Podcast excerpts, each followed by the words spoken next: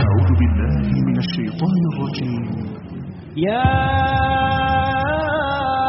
أيها الذين آمنوا إذا نودي للصلاة من يوم الجمعة فاسعوا إلى ذكر الله وذروا البيع.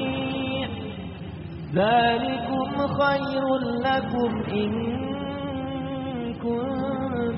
تعلمون. إن الحمد لله نحمده ونستعينه ونستغفره ونعوذ بالله من شرور أنفسنا وسيئات أعمالنا. من يهده الله فلا مضل له ومن يضلل فلا هادي له. وأشهد أن لا إله إلا الله ربي وحده لا شريك له. وأشهد أن محمدا عبده ورسوله. يا أيها الذين آمنوا اتقوا الله حق تقاته. ولا تموتن إلا وأنتم مسلمون. يا أيها الناس اتقوا ربكم الذي خلقكم من نفس واحدة وخلق منها زوجها وبث منهما رجالا كثيرا ونساء. واتقوا الله الذي تساءلون به والأرحام إن الله كان عليكم رقيبا. يا أيها الذين آمنوا اتقوا الله وقولوا قولا سديدا. يصلح لكم أعمالكم ويغفر لكم ذنوبكم. ومن يطع الله ورسوله فقد فاز فوزا عظيما. اعلموا فإن أصدق الحديث كتاب الله وخير الهدي هدي محمد صلى الله عليه وسلم. وشر الأمور محدثاتها وكل محدثة بدعة وكل بدعة ضلالة وكل ضلالة في النار. amma ba'du. Jamaah salat Jumat yang dimuliakan oleh Allah. Di dalam sebuah hadis yang diriwayatkan oleh Imam Ahmad, Rasulullah sallallahu alaihi wasallam bersabda, "Subhanallah, madza unzila min at-tashdid fi dain Maha suci Allah Subhanahu wa taala. Begitu beratnya ketetapan Allah Subhanahu wa taala, hukum Allah Subhanahu wa taala berkaitan dengan hutang. Walladzi nafsi biyadi. Demi yang jiwaku ada pada genggamannya. Demi Allah kata Rasulullah sallallahu alaihi wasallam. Lau anna rajulan qutila fi sabilillah thumma uhya thumma qutila thumma uhya thumma qutila wa alaihi dain ma dakhala al-jannah hatta yuqda anhu dainu. Andai saja ada seseorang yang berperang di jalan Allah, kemudian dia wafat dalam peperangan, dihidupkan kembali, wafat kembali, dihidupkan kembali, wafat kembali, tiga kali berturut-turut andai saja. Ada orang yang wafat di medan jihad, sedangkan dia masih memiliki hutang, maka tidak akan pernah masuk surga sampai dibayarkan hutangnya. Bahkan Rasulullah sallallahu alaihi wasallam bersabda, "Yaghfirullahu lisyahid kulla syai' illa dain." Allah akan mengampuni dosa orang yang wafat dalam keadaan syahid, seluruh dosa kecuali hutang. Bahkan Rasulullah sallallahu alaihi wasallam bersabda, "Nafsul mu'min mu'allaqatun bidainihi hatta yuqda anhu." Jiwa seorang mukmin itu bergantung. Tidak dapat diapa-apakan sampai hutangnya dilunaskan. Bahkan Rasulullah sallallahu alaihi wasallam bersabda ketika ada salah seorang sahabat yang wafat, "Inna sahibakum hadza ma'surun bidainihi 'anil jannah." Sesungguhnya sahabat kalian ini terhalang disebabkan oleh hutangnya dari surga. Fa in syi'tum fasuddu wa in syi'tum fa aslimuhu ila adzabillah. Jika kalian mau, maka lunasilah hutangnya. Jika kalian tidak mau melunasi hutangnya, maka sama saja kalian telah menyerahkannya untuk mendapatkan azab dari Allah Subhanahu wa taala. Bahkan dari hadis Jabir bin Abdullah. Saat itu ada salah seorang sahabat yang wafat. Kemudian para sahabat yang lain telah memandikan, mengkafani dan meletakkan di tempat yang biasa jenazah disolatkan. Mereka menanti kehadiran Rasulullah Sallallahu Alaihi Wasallam untuk mengimami mereka menyolatkan jenazah. Dan ketika Rasulullah Sallallahu Alaihi Wasallam sudah berada di hadapan jenazah, Rasulullah Sallallahu Alaihi Wasallam bertanya, "La'alla ala sahibukum dain?" Sepertinya sahabat kalian ini masih memiliki hutang. Maka sahabat yang lain menjawab, betul wahai Rasulullah. Dua dinar hutang yang masih ada dalam tanggungannya. Dua dinar, kalau uang nominal kita sekarang, sekitar 8 sampai 9 juta rupiah. Apa kata Rasulullah sallallahu alaihi wasallam? Sallu ala sahibikum. Salatilah sahabat kalian. Sahabat mendatangi Rasulullah, meminta wahai Rasulullah, imami kami. Salati jenazah ini. Rasulullah sallallahu alaihi wasallam enggan untuk menyolatkan dan mengatakan, "Sallu ala sahibikum." Salatilah sahabat kalian. Agar para sahabat tahu bahwa perkara hutang bukanlah perkara yang sepele. Hingga akhirnya salah seorang sahabat Abu Qatadah mengatakan, "Ya Rasulullah, wahai Rasulullah, dua dinar tersebut menjadi tanggunganku, aku yang akan membayarkannya." Barulah Rasulullah sallallahu alaihi wasallam mau mengimami salat jenazah. Keesokan harinya, Rasulullah bertemu dengan Abu Qatadah. Kemudian bertanya kepada Abu Qatadah, "Ma sana'ta dinaran? Apa yang telah engkau lakukan dengan dua dinar? Sudahkah engkau bayarkan hutangnya?" Abu Qatadah menjawab, "Ya Rasulullah, innama mata ams. Baru kemarin dia wafat. Belum aku bayarkan." Rasulullah kembali bertanya, "Ma sana'ta dinaran? Apa yang telah engkau lakukan dengan dua dinar?" Keesokan harinya, Rasulullah kembali bertemu dengan Abu Qatadah dan kembali bertanya, "Ma sana'ta dinaran? Apa yang telah engkau lakukan dengan dua dinar?" Maka Abu Qatadah menjawab, "Ya Rasulullah, qabaituhuma. Aku telah membayarkan dua dinar tersebut yang merupakan hutang bagi si mayit."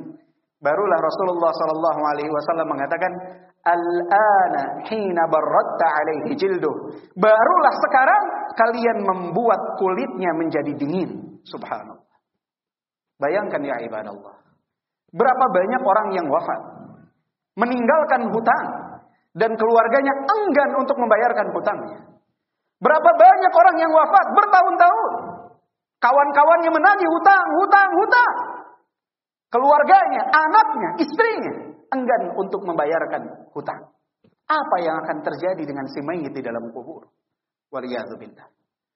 Hutang adalah satu perkara yang tidak sepele ya ibadallah. Bahkan para ulama mengatakan ad-dain hammun bil-lail wa madallatun bin-nahar. Hutang itu adalah sesuatu yang membuat orang risau di waktu malam dan membuat dia menjadi rendah dan hina di waktu siang.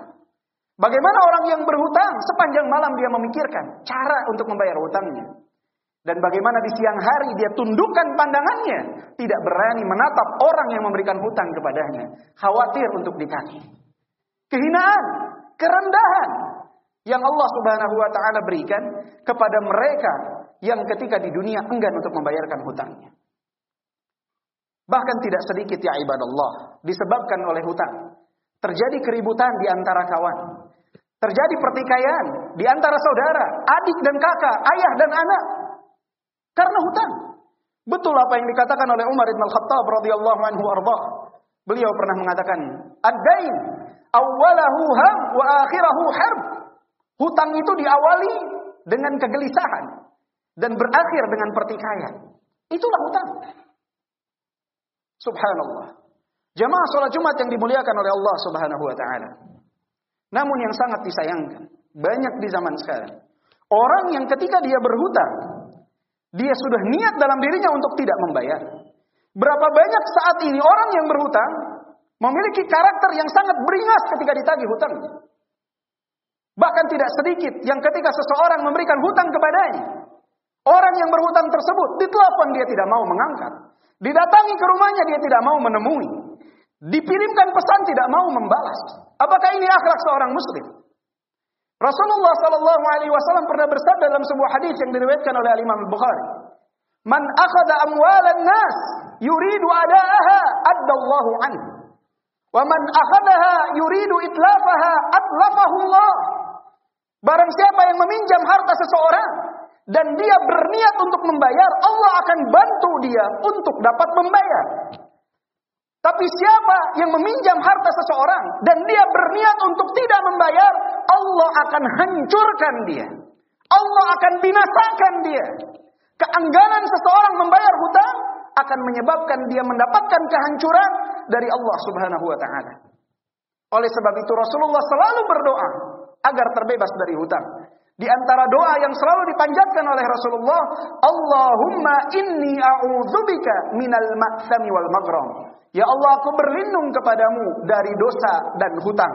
Para sahabat bertanya, "Ya Rasulullah, kenapa engkau sering berdoa agar terlindung dari hutang?" Maka Rasulullah sallallahu alaihi wasallam menjawab, "Innar rajula idza gharima haddatsa wa wa'ada fa akhlaf." Sesungguhnya seseorang di saat dia berhutang, maka banyak dari ucapannya penuh dengan dusta dan banyak dari janjinya yang dia ingkari disebab hutang yang dia harus tunaikan tersebut. Qultu ma sami'tum alhamdulillahi rabbil alamin.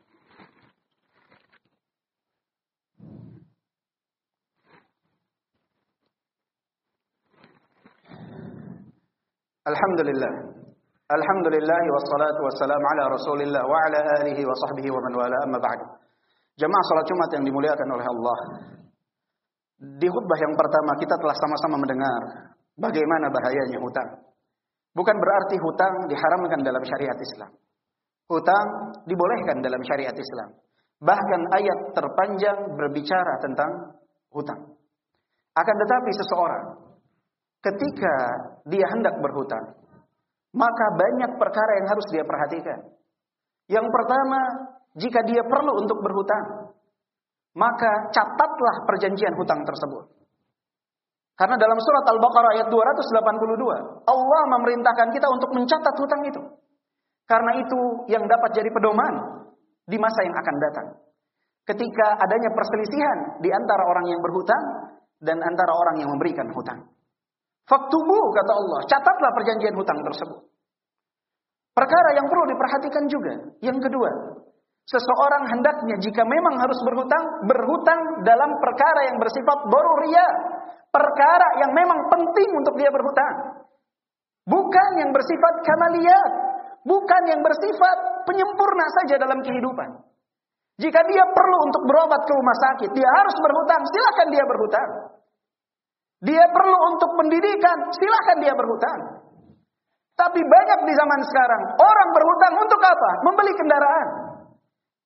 Uangnya cukup untuk membeli kendaraan roda dua bekas. Dia berhutang untuk apa? Membeli kendaraan roda dua yang baru.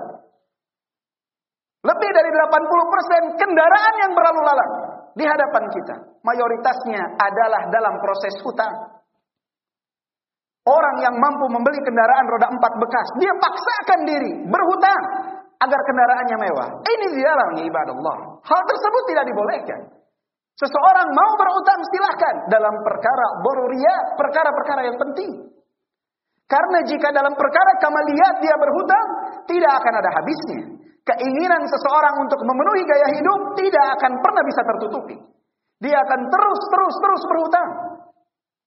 Perkara yang ketiga yang perlu diperhatikan. Jika seseorang harus berhutang, maka ingat jangan mencampurkan hutang dengan dosa, yaitu dengan pinjaman atau hutang ribawi. Berapa banyak orang yang saat ini terlilit dengan pinjaman ribawi. Bahkan tidak sedikit tawaran demi tawaran menggelitir ketika seseorang membuka media sosialnya. Berapa banyak iklan yang menawarkan seseorang untuk melakukan pinjaman ribawi. Bahkan ketika antum bawa uang cash, ingin membeli kendaraan, diarahkan untuk membeli kendaraan tersebut dengan sistem riba. Musibah di atas musibah. Karena riba adalah dosa yang sangat luar biasa. Jangan sampai dicampurkan hutang ini dengan riba. Atau juga sistem hutang yang ada di zaman sekarang yang sangat familiar. Yaitu sistem arisan. Dasarnya adalah hutang piutang. Banyak orang yang dia sebetulnya terpenuhi kebutuhan hidup. Kemudian masuk dalam arisan tersebut. Padahal dia tidak perlu untuk masuk di sana. Bahkan banyak sistem arisan sekarang yang di dalamnya ada unsur riba. Siapa yang menang pada bulan tersebut, dia harus mengundang makan anggota yang lain. Dia harus menjamu anggota yang lain. Ini adalah keuntungan yang didapat dari pinjam meminjam. Hati-hati ya ibadah Allah. Kemudian jamaah sholat Jumat yang dimuliakan oleh Allah. Jika kita termasuk orang yang memiliki kelebihan dan sedang menghutangkan uang atau apa pun kepada orang lain, maka ini adalah pahala yang besar. Rasulullah mengatakan setengah dari sedekah itu adalah memberikan hutang. Maka jika kita memiliki kelebihan dan ada orang yang meminjam uang kepada kita, kita mampu untuk memberikan, ingat, itu tercatat sebagai setengah sedekah. Berikan jika kita memang mampu. Dan jika pada waktu yang telah ditentukan dia belum mampu untuk membayar, berikan tempo. Wa in kana dzu usratin fanadhiratun ila maisarah. Jika ada orang yang berhutang dan berada dalam kesulitan, belum mampu melunasi pada tempo yang telah ditentukan, maka berikanlah keringanan kepadanya. Wa antasaddaqu khairul lakum in kuntum ta'lamun. Jika kalian bersedekah kepadanya, mengikhlaskan hutang tersebut, maka itu lebih baik bagi kalian jika kalian mengetahui. Maka di sini ya ibadallah, harus ada kesepakatan yang betul-betul dilakukan oleh orang yang memberikan hutang dan oleh orang yang berhutang. Seseorang ketika berhutang ingat perkara yang penting tidak bercampur dengan riba dan berusaha untuk menepati janjinya. Jika dia memang dalam niat di hati ingin melunasi hutangnya, Allah akan mudahkan jalan dia. Di sisi yang lain, bagi orang yang memberikan hutang, ingatkan saudara kita, jika tempo yang telah ditentukan dia belum membayar, sebagai bentuk rasa kasihan kita kepada mereka. Jangan sampai mereka wafat membawa hutang tersebut, mendapatkan adab Allah subhanahu wa ta'ala. Dan jika kita memiliki kelebihan, lapangkan dia. Biarkan dia membayar pada momentum yang dia mampu untuk membayar. Bahkan jika kita dapat bersedekah kepadanya, itu lebih baik kata Allah subhanahu wa ta'ala. Jamaah salat Jumat yang dimuliakan oleh Allah Subhanahu wa taala dan ingatlah selalu berdoalah kepada Allah Subhanahu wa taala sebagaimana yang dicontohkan oleh Nabi agar kita terhindar dari hutang. Allahumma inni a'udzubika minal ma'sami wal maghram. Ya Allah aku memohon perlindungan kepadamu dari dosa dan hutang. Sami'tum alhamdulillahi rabbil alamin. Inna Allah wa malaikatahu yusalluna 'alan nabi. Ya ayyuhalladzina amanu sallu 'alaihi wa sallimu taslima. Allahumma salli 'ala Muhammad محمد وعلى آل محمد كما صليت على إبراهيم وعلى آل إبراهيم إنك حميد مجيد اللهم بارك على محمد وعلى آل محمد كما باركت على إبراهيم وعلى آل إبراهيم إنك حميد مجيد اللهم ارض عن خلفاء الراشدين أبي بكر الصديق وعمر الفاروق وعثمان ذي النورين وأبي الحسنين علي ورضى اللهم عن صحابة أجمعين وعن التابعين ومن تبعهم بإحسان إلى يوم الدين وعنا معهم بعفوك وكرمك يا أكرم الأكرمين. اللهم اغفر للمسلمين والمسلمات والمؤمنين والمؤمنات الأحياء منهم والأموات. اللهم اغفر لآبائنا وأمهاتنا كما ربونا صغارا. والحمد لله رب العالمين وأقيم الصلاة.